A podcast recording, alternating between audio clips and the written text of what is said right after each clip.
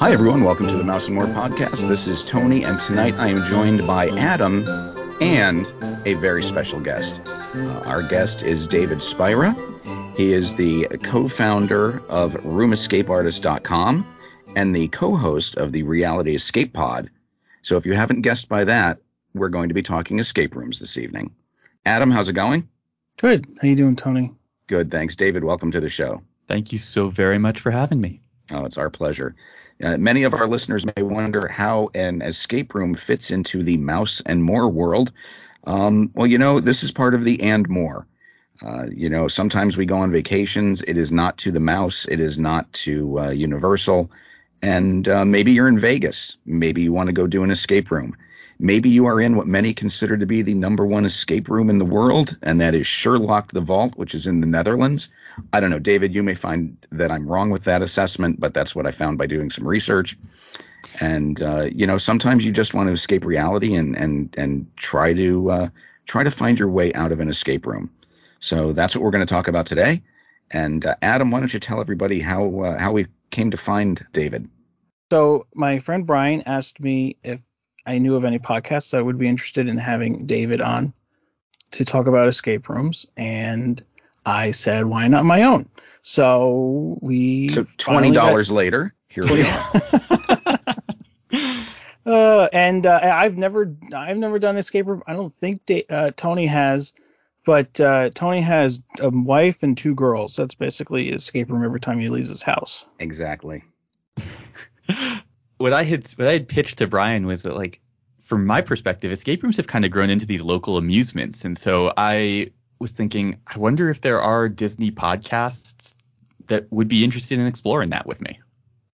Well, definitely. You know, I I think you know when people think going away, uh, you know, a lot of people think Disney, and you're right, it is a form of escape. Um, you know, you're you're escaping back. For me, it's escaping back to a simpler time. Um, but other people like to physically escape from a locked room, and uh, you know, you don't realize how big a business it actually is. I believe that pre-pandemic, between 2019 and 2020, the escape room industry uh, was worth uh, or or generated 465.5 million dollars, which is which is a hefty sum. You know, it, it's nothing to be sneezed at. And I think that many of us, when we're going to our local mall these days, for those of us that still go to brick and mortar establishments, I find that almost every mall I go to has an escape room in it. Yeah, so there's a whole bunch of things happening. So basically, yeah, the escape room industry is an actual industry. There there's money being made. There are some wonderful products being produced. They are not all created equal. But yeah, there is there's a lot of escapism happening. It's a lot similar to, you know, amusement park, theme park stuff that that we're that we're seeing. And a lot of people are creatives are coming from the theme park and themed entertainment world and starting up escape rooms. So, you know, the biggest thing, and you know, for people who are thinking, I don't really want to sit through this, I don't want to be locked in a room. Um, escape rooms have moved pretty far away, especially the really good ones, from like this: you're locked in a room, you must complete this puzzle gauntlet in the next 60 minutes, and if you don't, you're a dummy. That was definitely where the vibe started back in like 2012, 2014. But with the infusion of a lot of this themed entertainment thinking, it has shifted so much towards experiential gaming and entering into different worlds. And there are all sorts of wonderful things that and crazy things that people have built. Okay. So that leads me to my first question is is obviously escape rooms are a physical entity but I've seen that there's a, a bit of a virtual escape room environment out there as well.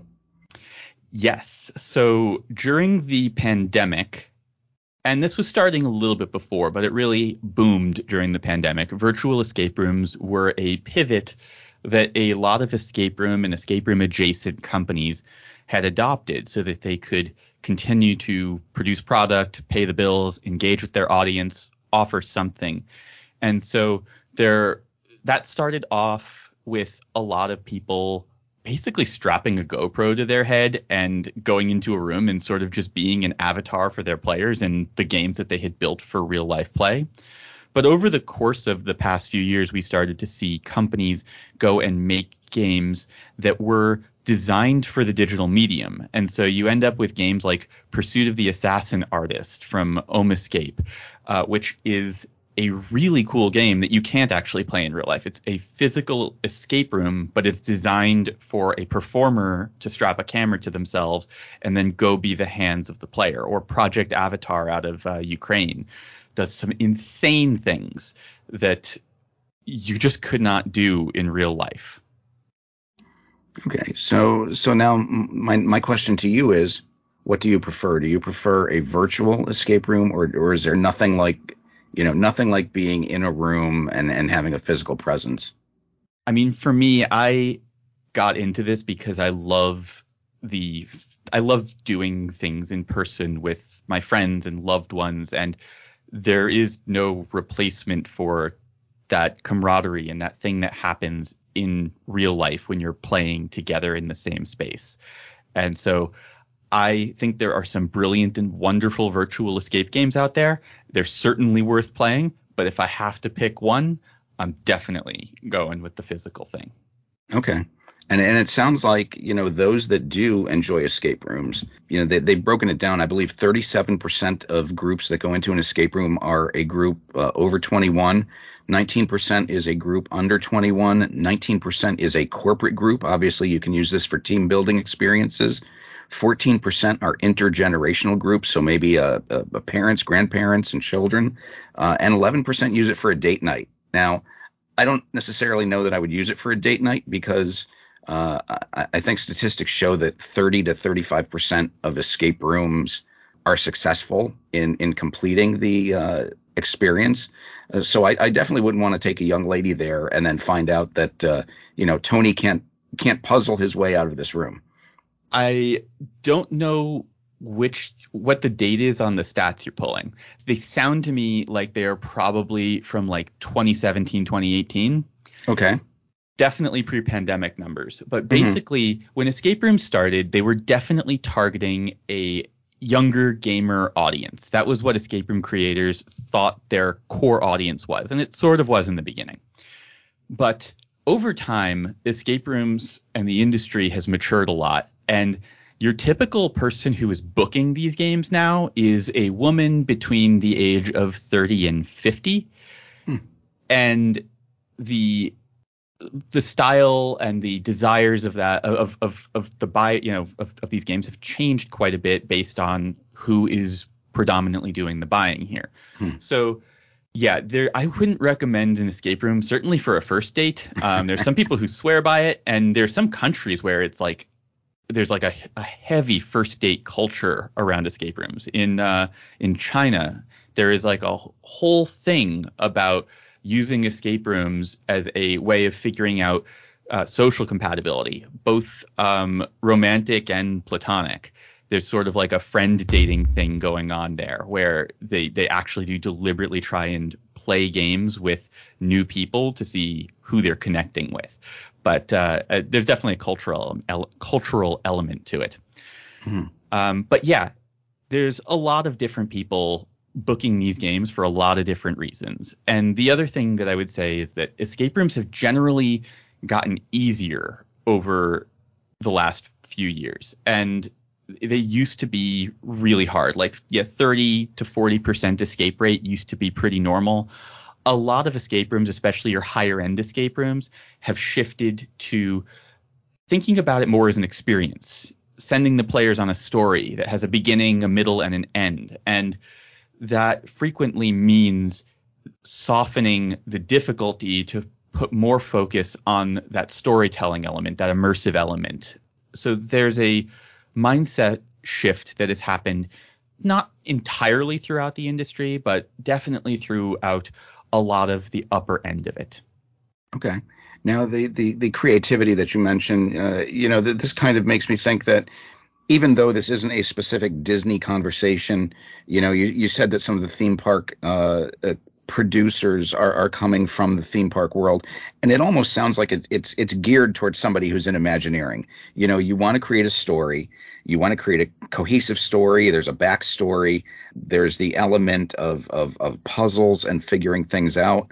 Um, and and just for for folks who might not know um, you know obviously adam said he's never been to an escape room what are the the general elements of an escape room? I, I, think you mentioned, you know, 60 minutes. Like, is 60 minutes kind of considered the the average escape room time? And out of that, what you know, I, I know it involves puzzles and brain teasers, and you know, if it is an hour, how many of these puzzles do we have to solve in order to be successful?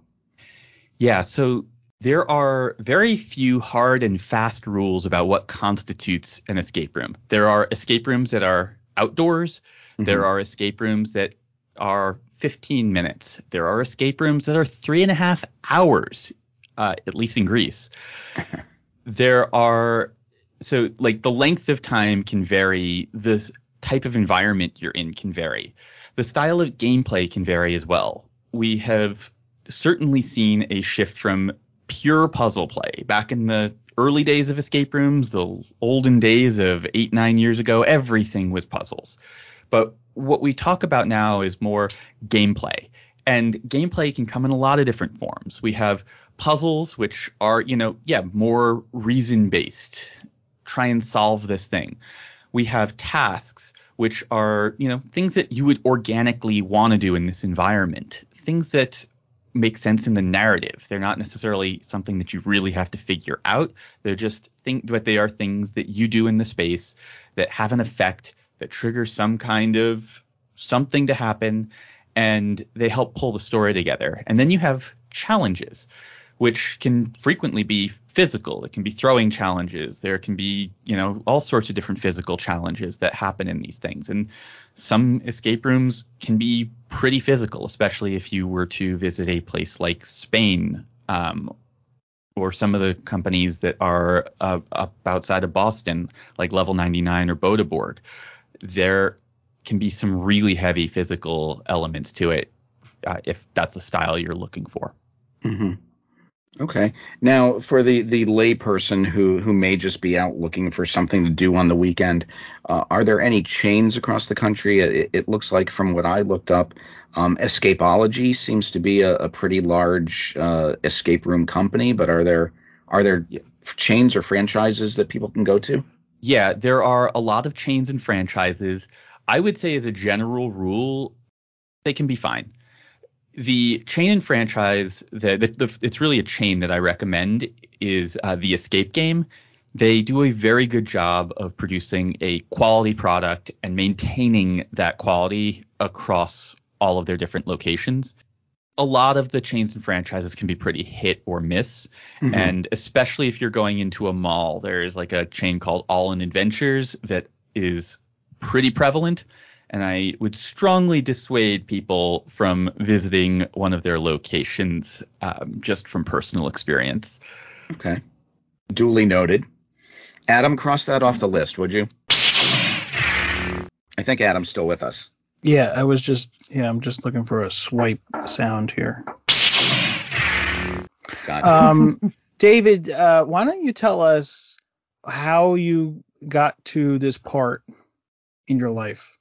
Like your first give us your first escape room and how did you you know go from that to you know writing about it and talking yeah. about it? Yeah. So my story is a little bit strange. I was planning a trip with one of my closest friends actually someone that uh, there's three of us that have known each other since we were 15 brian who introduced me to you and then we have a mutual friend eliza. Eliza and i were planning a trip to budapest back in 20, I guess it was 2014. And I, maybe it was even 2013. I was looking up things to do on TripAdvisor in Budapest, and the top rated activity was called claustrophilia, and it had a lot of five star ratings. And that name and the amount of ratings it had warranted further investigation. And so I looked into it, and it was an escape room. I had never heard of the concept, but having grown up on puzzle games and just video games and loving things like Zelda and Indiana Jones, and I immediately just fell in love with the concept. And I called up Eliza. I told her about this thing. We both agreed we were going to do it. And then I went to bed that night, and in the middle of the night, I woke up and I had what I call my entitled New Yorker moment where I said, if this exists in Budapest, there should be one in New York City. and so I Googled escape room, and the very first escape room in North America outside of San Francisco had just opened up in New York City. Oh. And I immediately booked every single ticket to this game. I invited a group of friends I told them that we were going to go and do something in New York. It was going to cost them $28. I thought it was going to take about 90 minutes. I was pretty sure it was going to be safe. Pretty sure it was going to be fun. But I didn't tell them what we were doing or where we were going. I gave them a address of a restaurant that was a few blocks away. And all but one of my friends came with just that little bit of information. So uh, my friends, for better or for worse, trust me, was what I took away from that. And we went in, and the game was incredibly rudimentary, but I just loved it so much. And a couple days later, I went to a bar and met this woman named Lisa, who we started talking. I mentioned that I had just done this weird puzzle thing where I was solving puzzles in this weird room. And she started asking questions about it. I asked for her number, and now she and I are married, and we run this website together. Wow. But, so that's pretty cool. Yeah, we. But the the website came out of my background is user experience design, and I have floated around in the tech world, plying that trade for quite a quite a while now, and I was, you know, speaking at conferences and doing my thing, and there were a thousand of me who were operating at my level who were all saying roughly the same thing, and I was kind of getting tired of it. And I started meeting all of these brand new escape room owners, and every single one of them kept telling me some version of the same thing, which is it's the Wild West. There's no rules. No one knows how to do any of this. We're just, you know, doing whatever we want. Hmm. And I looked at the games and I started saying, well, I love this concept and I can see the trajectory for it, or at least some version of the trajectory for it. And I felt like there were major gaps. And I felt like they were this conglomeration of all of these different skill sets that already existed. All of these puzzles and all of these things that were in these rooms, they were all interfaces. And I was designing interfaces for a living, and there were dec- there's decades of knowledge about how you design better interfaces. And I said, well, let's write about that. And I started looking more at the games, and you know they have video in them, and there's a century of knowledge about cinematography, and it was very clear that none of that knowledge was being applied in these videos.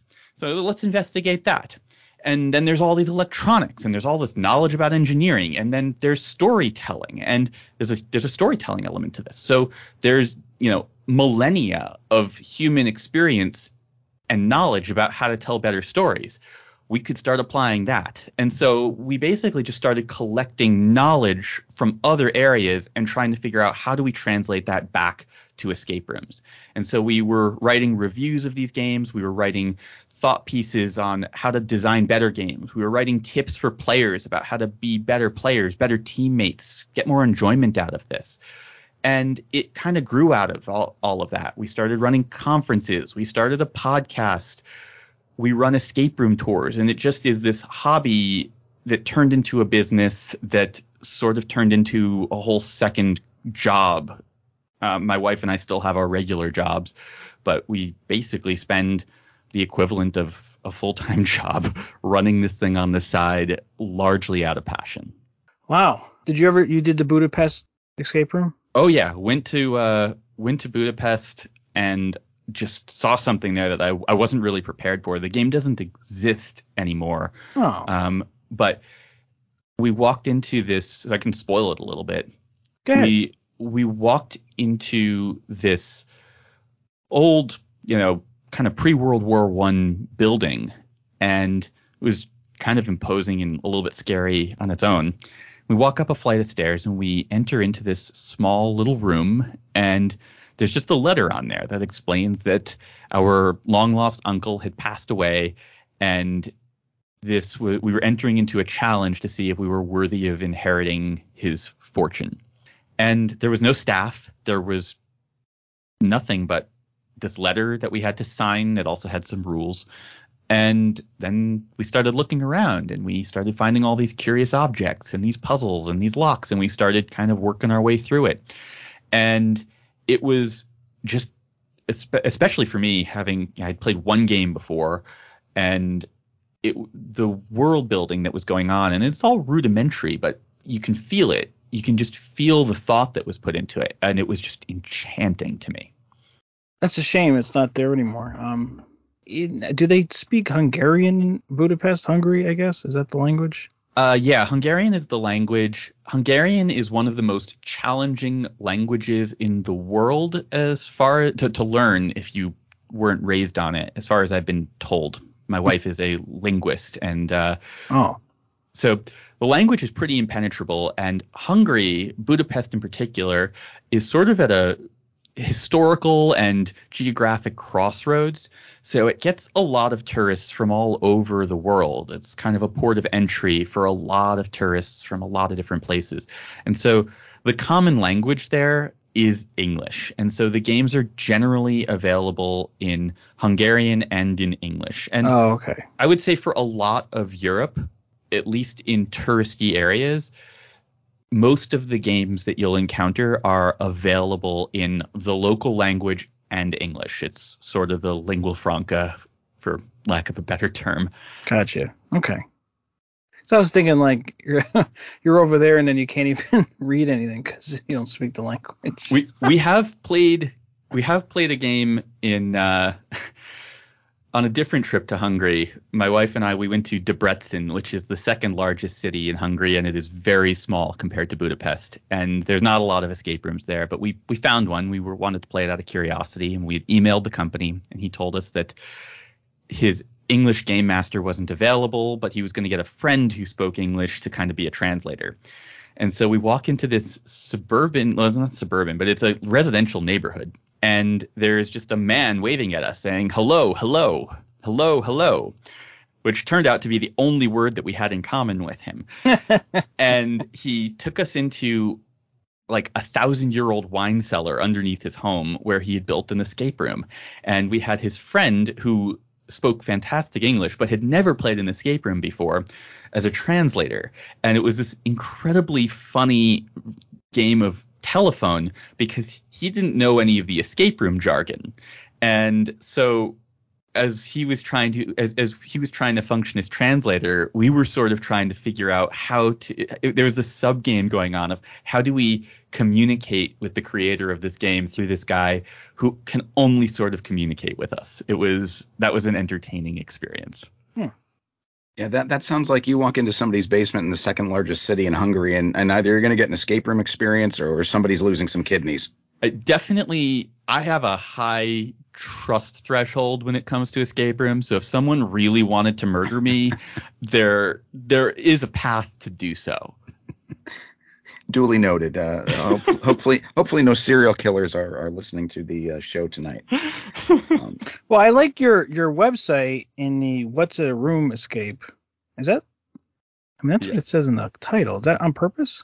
Yeah. So back in the early days of escape rooms, the more common term for it was room escape, which is why our website is Room Escape Artist. Ah. Uh, and we were playing on the Escape Artist, which you know, but yeah, the terminology inverted over time. And so, yeah, probably should update that at some point. But we kind of, you know, both are acceptable terms. Gotcha. And yeah, escape room, room escape, escape game, you know, escape adventures. People call them all sorts of different things, but escape room is sort of the the most common term at this point. So on there you say it sounds like the movie Saw, and it's just funny how like you know they definitely they don't want to kill you. Um, yeah. So I guess that's something you got to remember. I mean, uh, these, are, these are all insured businesses, and insurance companies, you know, tend to frown upon the murder of customers.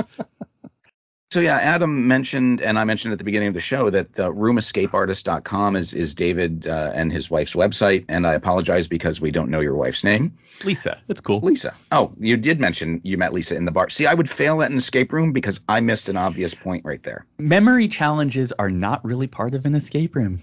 Well, there you go. Then I'm okay. Not usually. Um, but if, if if anybody does get a chance to go to David and Lisa's website, uh, there are escape room basics on there. You know what is an escape room? Uh, there's 15 things to know before you play an escape room, um, and there's a regional recommendations guide too. So uh, I'm I'm certain, David, that that you guys have traveled across the U.S. and it sounds like you've done some international uh, escape rooming. Do, do they call it escape rooming? Escaping? Uh, what's what's the term? You know, the term is usually just playing. Okay. Um, yeah, it's funny. We, we, I mean, some people use different terms, but yeah, usually we just say we're, you know, play played in this country. Okay. And uh, you know, you, Adam, and I are all from the tri-state area. Uh, the two of you are in New Jersey. So, f- for anyone listening in the tri-state area, what what would you say is the the number one escape room? So if you are, so I, I tend to differentiate between Manhattan and then kind of the rest of the area. Um, if you're in Manhattan, there's a company called Mystic. Uh, they're actually in Brooklyn. There's Mission Escape. There's Beat the Bomb. Those are kind of your core, you know, the places to visit if you are in New York. There's also a new company called Doors of Divergence that just opened. I'm hearing good things, but I can't personally vouch for it. Okay. If you go outside of that, uh, outside of the boroughs, then I definitely recommend going to Five Wits, which is in the Palisade Center Mall up in West Nyack, New York. Five Wits is actually kind of a pre escape room company. They've existed since 2004, about a decade before escape rooms. And they make sort of like Disney style adventures. They're family friendly, there's a lot of automation. The scenic is beautiful.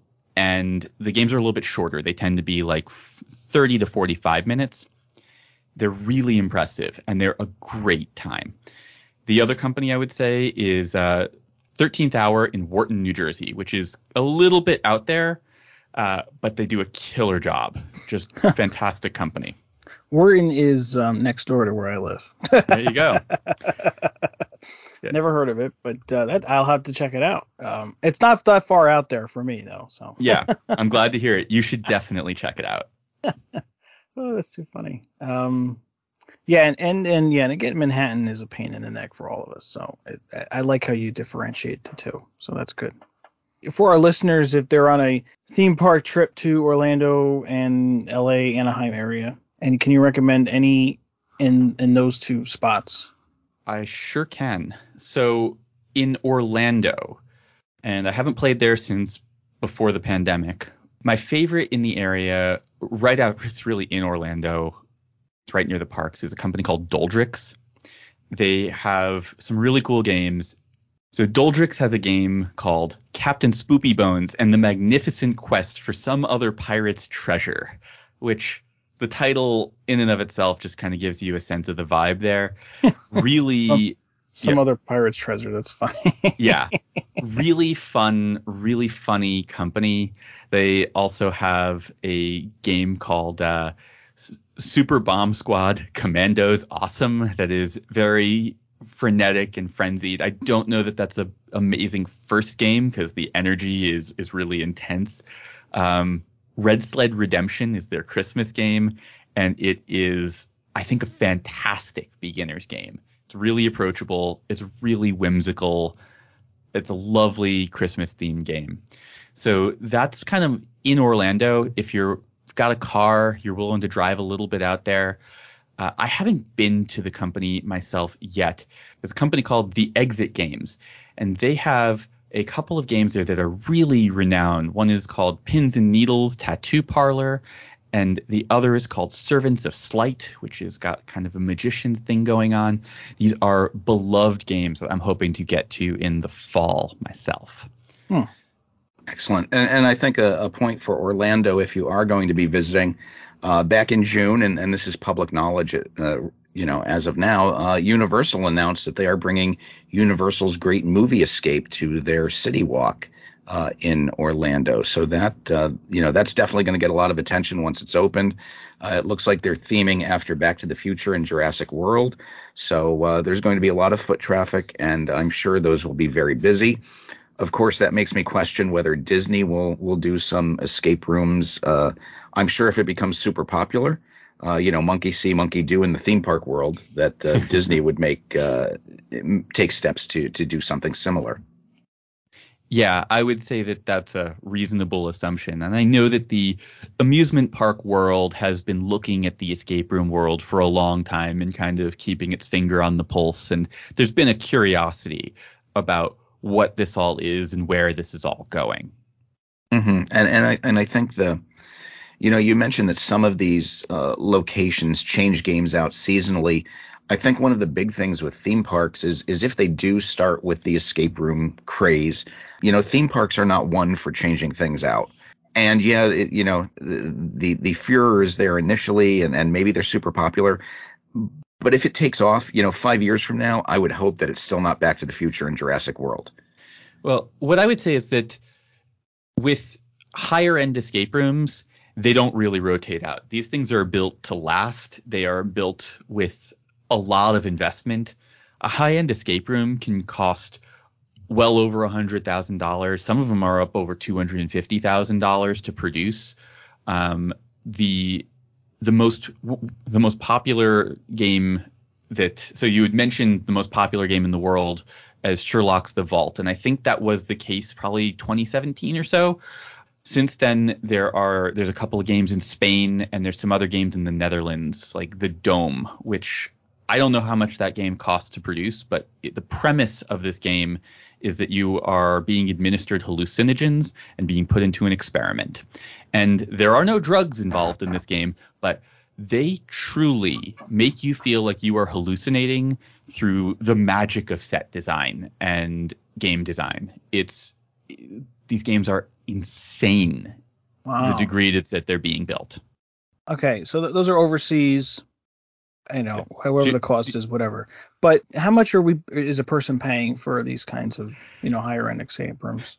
Escape rooms, especially the high end ones, are still kind of a steal. I mean, escape room pricing tends to be somewhere between 30 and 50 a person. Sometimes, if you are going to a really high end room and you're only bringing two people, sometimes they might charge you a little bit more of a surcharge because they need to hit a minimum to make it worthwhile for them to operate the thing. But they are, especially the high end ones, they're basically mini amusements that just dotted across the world.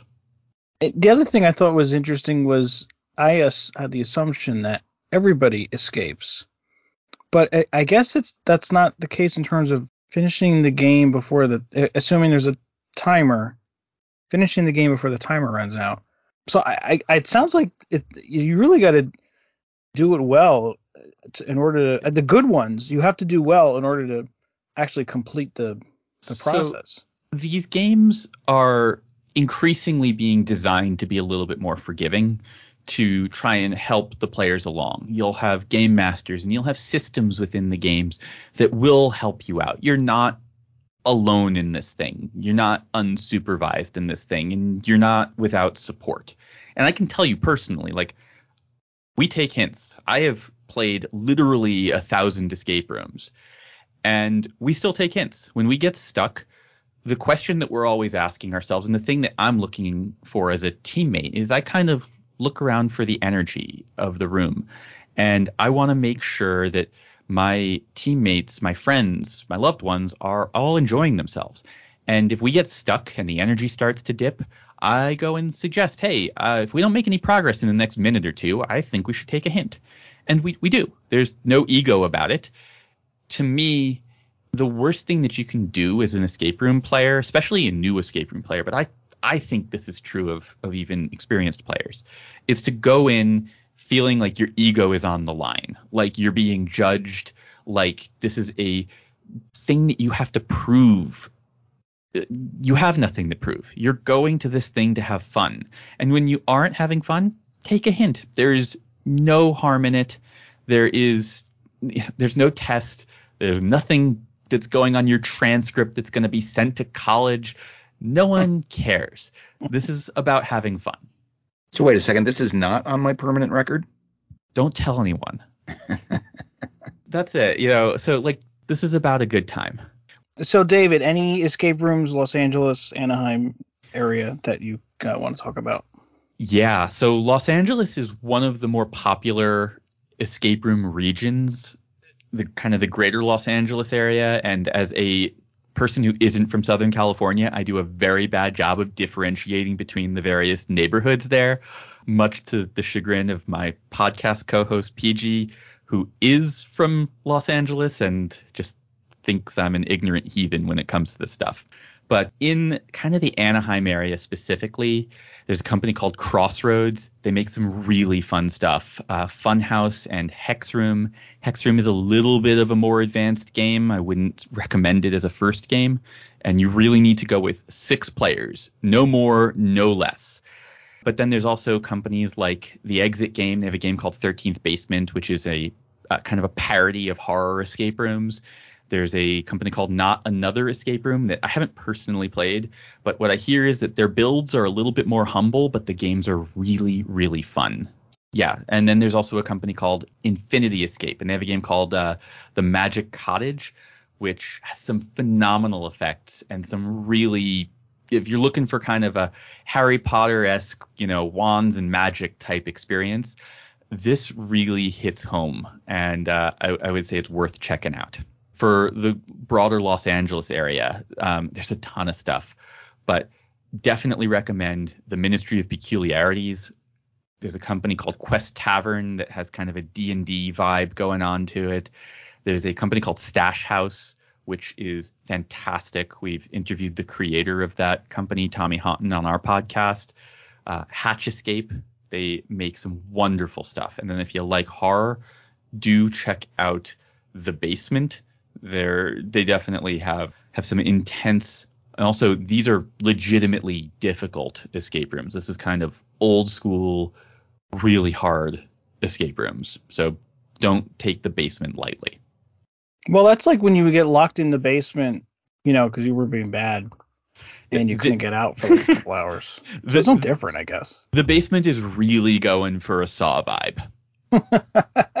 so that's the Saw one that you guys were yeah. talking about on the website, and you guys have a find your room whole page on your website. So if there's a yeah. place that we have not talked about, because there are more, believe it or not, there are more areas in this country than Orlando, Anaheim, and New York slash New Jersey. I don't believe it, but there are other places. So. I know it's it's preposterous, but yeah, we have regional recommendations guides. We have a map. If you are trying to find a game and you can't figure out what you should play, hit us up on our contact form. If we haven't played there, we have kind of a vast network. We can always figure out what is worth playing in a given region. Now, these are not 2017 numbers. I think this is 2021.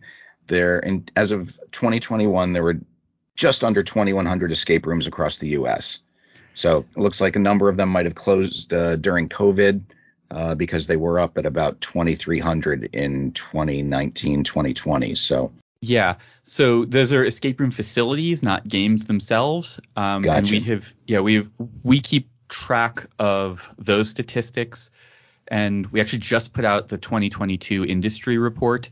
So this is my wife's one of her big projects that she she deserves all of the credit for. But her and a woman named uh, Melissa kind of keep track of all of this stuff. And right now there are 1,900 escape room facilities in the United States. Okay. Uh, so yeah, the numbers have dipped a little bit, largely as a result of the pandemic. But we were also expecting a lot of these closures even before the pandemic because the escape room industry did flood in 2015, 2016 with a lot of kind of low end, not so impressive, kind of poorly thought out companies. So the word of caution here is that there are bad escape room companies out there. There are companies that you'll go to and you will not enjoy. Uh, so don't assume that all of these things are like one another. And I would say definitely seek out the quality experiences because they are magical. So what you're telling me is if Adam and I go to an escape room and uh, we fail and it's pretty bad, that we should definitely give it a second chance. That's what and I try a say. different venue. Yeah, and you know, in terms of like winning and losing, like there's a certain amount of you know skill that builds from having played these things more than once. You know, so I wouldn't read too much into that. Like you can you can always improve at it, and it is fun to get better at these things. But like again, find a place where you can go and have a really fun adventure. That's all you need. Some food, some friendship, some fun, solve a couple puzzles and brain teasers. Enjoy your time together is what you're saying. Exactly. And I always recommend before you schedule an escape room, like figure out where you're going to go for dinner afterwards and plan that and go off and, you know, have a meal, have a drink, talk over the experience you had, really savor it because that togetherness time actually really is it's a unique thing and it's not necessarily something that is all that common in entertainment. You know so much of our entertainment is screen based you know you go to a movie you sit on your phone you sit on your computer and a lot of the stuff that isn't screen based really requires you to travel great distances to go to a place like Disney or go to a national park or something like that. There is something really special about these creators who are bringing these wonderful things into your community and making it so that you don't necessarily have to travel to go and have an adventure. Excellent. As they say, adventure is out there, to quote a Pixar property. I had some escape room ideas that I don't think exist. Actually, I know they don't exist because they're all Disney based, because uh, that's all I think about all, all the time. And I wanted to run them by you, David. Let me know if you think these are good ideas or not. Sounds good. So, my first one is an Enchanted Tiki escape room. This is based on the Walt Disney's Enchanted Tiki Room you'll find in Disneyland and the Magic and the Magic Kingdom. Different clues activate different effects in the room, and you have to solve the puzzles to get out. Uh, it's like a tiki-based escape room, and you you can serve tiki drinks in there if you want.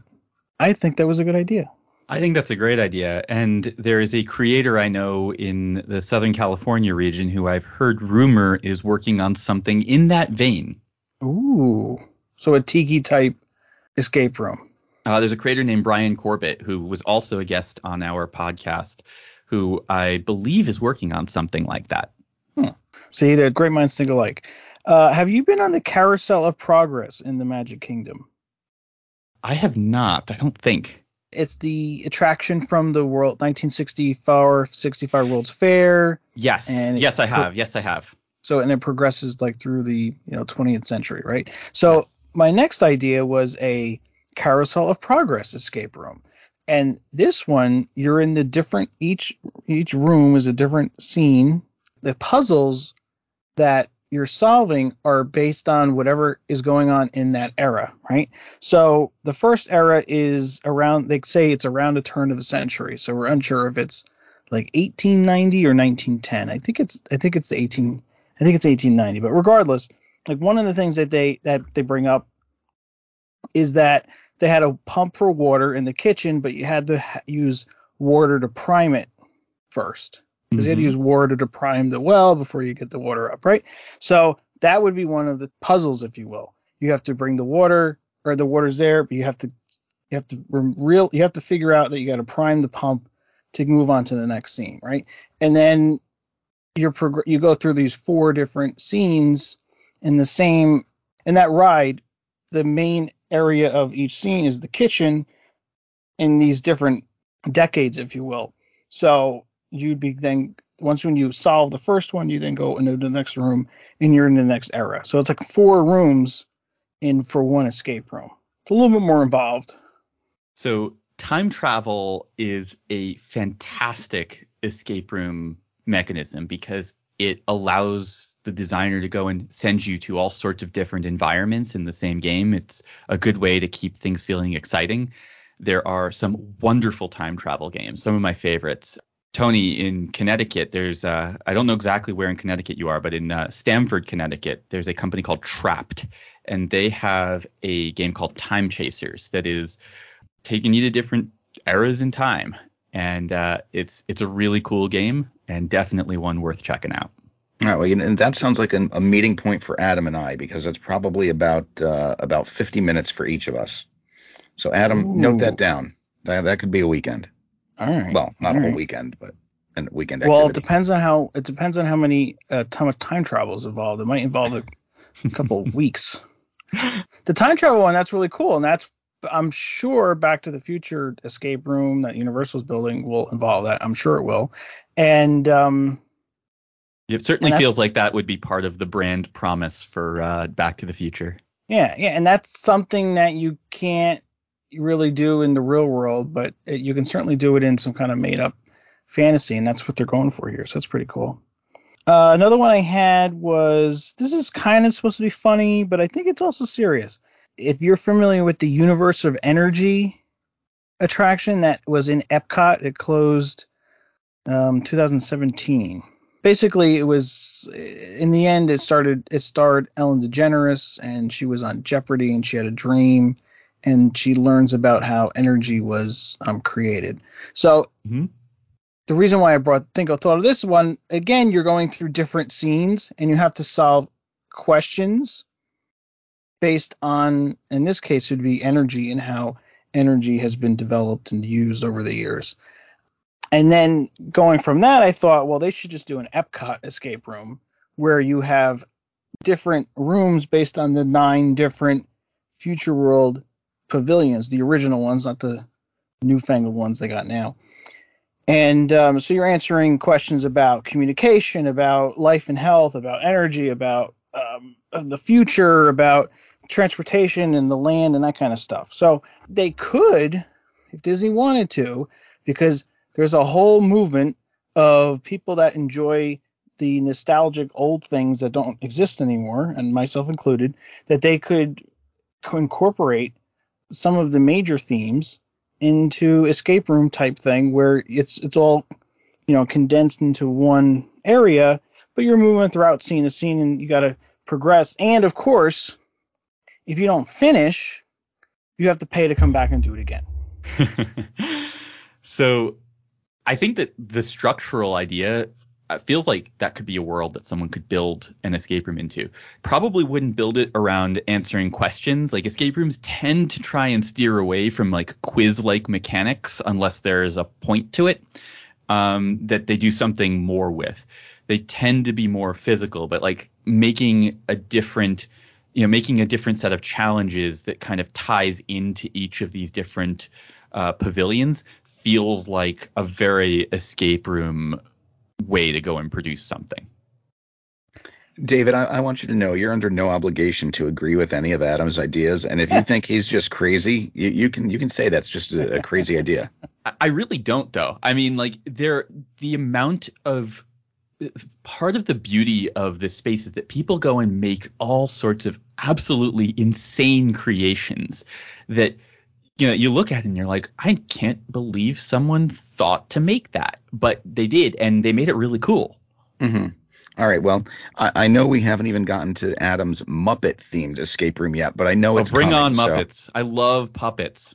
Honestly i didn't even think of that. I know so I'll I'll tell you my my escape room puppet story is oh, that good. I worked on this uh, TV show for for Peacock called Create the Escape. I worked on the pilot, and oh. um, basically the premise was that kids were designing escape rooms for their parents to play, and this show is it's it's the show's on Peacock, but the it's actually the last episode in the run on Peacock is the pilot that I worked on, and I was very insistent on incorporating puppets in that because I couldn't think of anything that was more appropriate for an escape room and especially one that was made by kids than having puppets in the space. And I love the way that that game came out. That's cool. Now I'm going to have to log on to Peacock and check that episode out. You yeah. worked on the show or you worked on the escape room that they were in?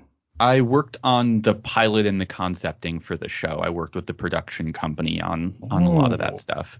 Did uh, did they yeah. film that in like this area? They filmed it in New York. Ooh. Um, at least the pilot was filmed in New York. I believe the whole show was filmed in New York, actually. Um, yeah, so it's it's a really nifty show, and we also had one of the uh, the, the one of the co-hosts was a woman named Hillary Manning, who we had on our podcast as well. So we have a whole interview with her about that whole production and and everything that was going on there. So if you're interested in kind of a behind the scenes look into it, um, Hillary is awesome, and she was a wonderful interview. Wow, that's pretty cool. Tony, did you have escape room ideas? Uh, the only thing I'd like to escape uh, sometimes is this podcast. Oh, stop. So funny you should mention that. There is an escape room podcast called Escape This Podcast that is sort of like a Dungeons and Dragons meets escape room. It's produced by an Australian couple named Dani and Bill. Dani is she's a genius at making these things and the show is super entertaining. They have a massive audience. Um, we've had the opportunity to be on there a few times. They've had a bunch of celebrities on. They've had Neil Patrick Harris on. Um, it's actually how we met Neil and we had him on our show, but it was through them. Um, so yeah, Escape This Podcast is a thing. Interesting. So you can't escape us after all. It's been No, you can't. it. No. I think I, I remembered one of my questions was in the escape room. Do they shut the internet off? Do they like block out signal service? I don't know if I'm saying that right, but or, or do they encourage people not to use their phones? A lot of escape room companies encourage you to not use your phones. Some of them can get a little bit militant about it. I'm not really a fan of that style of customer service. Mhm. but there's like no one's signal blocking. The FCC would have some big problems with that. And also like you aren't being like locked in these rooms and you can't get out. Like in the early days, they definitely were doing that. Um, but modern escape rooms in in the US, in most of Western Europe, fire inspectors are not a fan of locking people in rooms.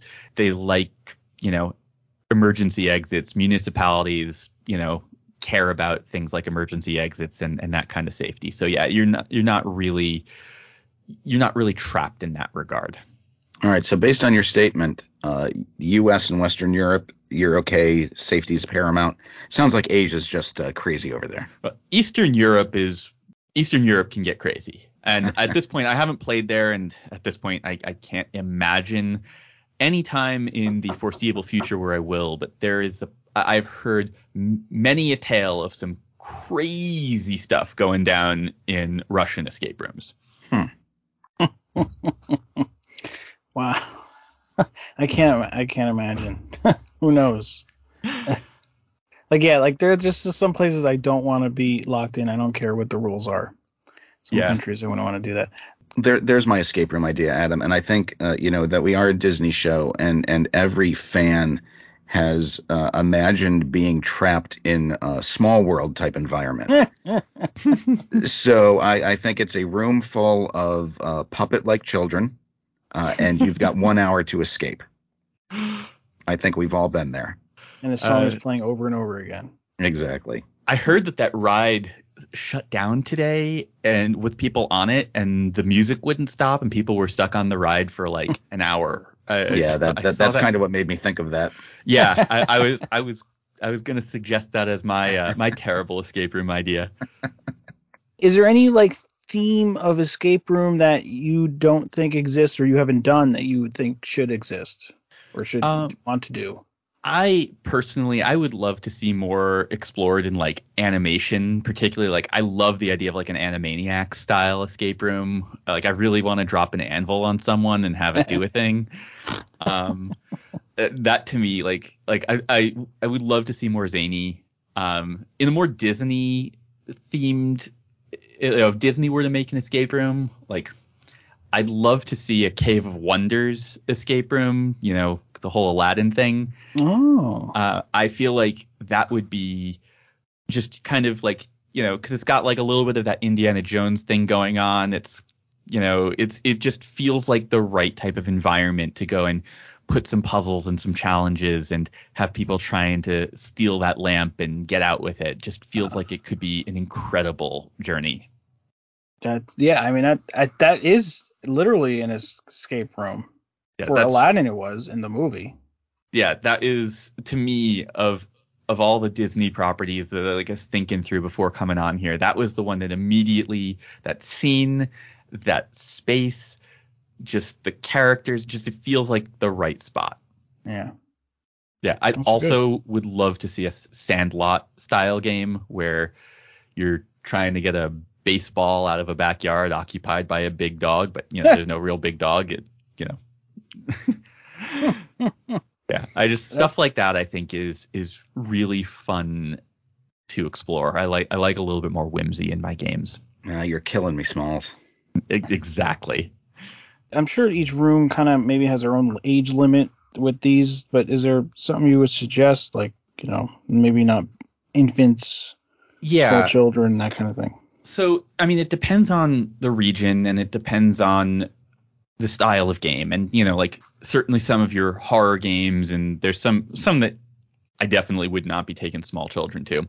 I would say if you have a kid who's a little bit more mature, a little bit more interested and eager to like engage in an activity like this. I've played with like seven, eight year olds who are just really strong players, like way stronger than you expect. They have to want to be there. And I, th- I think part of it, not to interrupt you, but I just did. I, I, I think that part of that with little kids is, you know, we're so used to thinking certain ways on certain things, and Mhm. kids just think out of the box because they don't know any better. Kids are generally, especially if they're if they're engaged, fantastic at escape rooms, and f- I would frequently, you know, especially especially with new players who haven't, you know, who who haven't learned the ropes a little bit yet or haven't gotten comfortable, like kids as first time escape room players are fantastic. And if you talk to escape room game masters, they all have so many stories about trying to tell the you know the, the adults in the room to like shut up and listen to the kid. It's it's such a meme in the escape room community. And some of it is that they have different sight lines. They see things that adults don't see, especially things that might be down low. So they see things differently, but they also kids don't get self-conscious about being wrong. So they'll shoot off an idea that might seem ridiculous that adults are going to just push away and be like, "Oh, that can't possibly be." But kids don't have the same constraints. And yeah, they're they tend to be really good at this stuff if they want to be there. Right. And that's why they bring people bring me into escape rooms. It's for the sight line. You know, I'm, I'm only four two, so I have uh, I have a different perspective. Uh, there you go. I'm, I'm not really four two. he's not four two, but Tony, we got to bring your kids. Not that your kids are kids; they're older. We're gonna need kids. They would enjoy it. Yes. David, is there anything we didn't cover that you would like to uh, like to mention? You know, really, uh, I think it's kind of been a recurring theme of this is just get out there and have some fun and get out of your head. Don't worry about being wrong. I also don't recommend playing escape rooms with your coworkers. If you're like, play with your friends. Don't mm-hmm. do this as mandatory fun. Don't force your employees to go to an escape room if they don't want to. don't drag people who don't want to be there. Go with a group of people that wants to have a good time, and you will have a good time. And you know, reach out to us if you're trying to figure out where you ought to play. We're always happy to help people out. And there's a wonderful escape room community. It's got a lot of people in it that love these things and love to share and love to think about this stuff.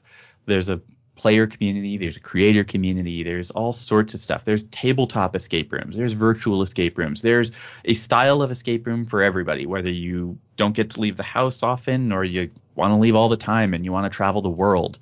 It's a community that can be lots of different things to lots of different people. All right, and I, I think the important thing there that, that you mentioned is uh, no matter what the media is, or brick and mortar, or the format, it's about having a good time. Always. Excellent. And I think that's a, a good point for us to wrap up the show. Um, I'd like to thank our guest, David Spira, who uh, is the founder of RoomEscapeArtist.com. Check out his website. Uh, you can also, uh, I, I think there's a link to his podcast there, the Reality Escape Pod, uh, which he co hosts with his wife, Lisa. Nope. And um, do you guys Nope. have a. Hold on? I'm on. s- I, I, I co-host my co-host is uh, Peih-Gee Law, who is a two-time Survivor player, not my wife. well, you know, your wife wanted to co host with you, I heard. She really did not. not her medium. All right. uh, duly noted. uh, do you guys have a Facebook presence or TikTok or, or any of the social medias? Yeah, we're on Facebook, we're on Twitter, we're on Instagram. We haven't yet gotten on TikTok, although I'll probably do that in the fall. Um, season four of the Reality Escape Pod is coming this fall. The first three seasons are up. We put a lot of love into it, and we have some really cool guests. Excellent. Well, thank you for your time, and, and I hope that our listeners uh, check out the site and maybe maybe venture off to uh, you know something non-Disney and and spend some family time and friend time in an escape room. Thank you so much for having me. This has been a blast. Awesome. As always, I'd like to remind our listeners that our podcast is sponsored by Main Street and More Travel, an authorized Disney vacation planner. You can check out their website, mainstreetandmoretravel.com, request a quote, and let Chris and her team plan your family's next vacation. You can find us on Facebook, Twitter, and Instagram. Just search on the Mouse and More podcast. And on behalf of Adam and our special guest, David Spira, this is Tony, and we are the Mouse and More podcast. Good night, everyone. Good night. Thanks, uh, David, for coming on. Thank you for having me.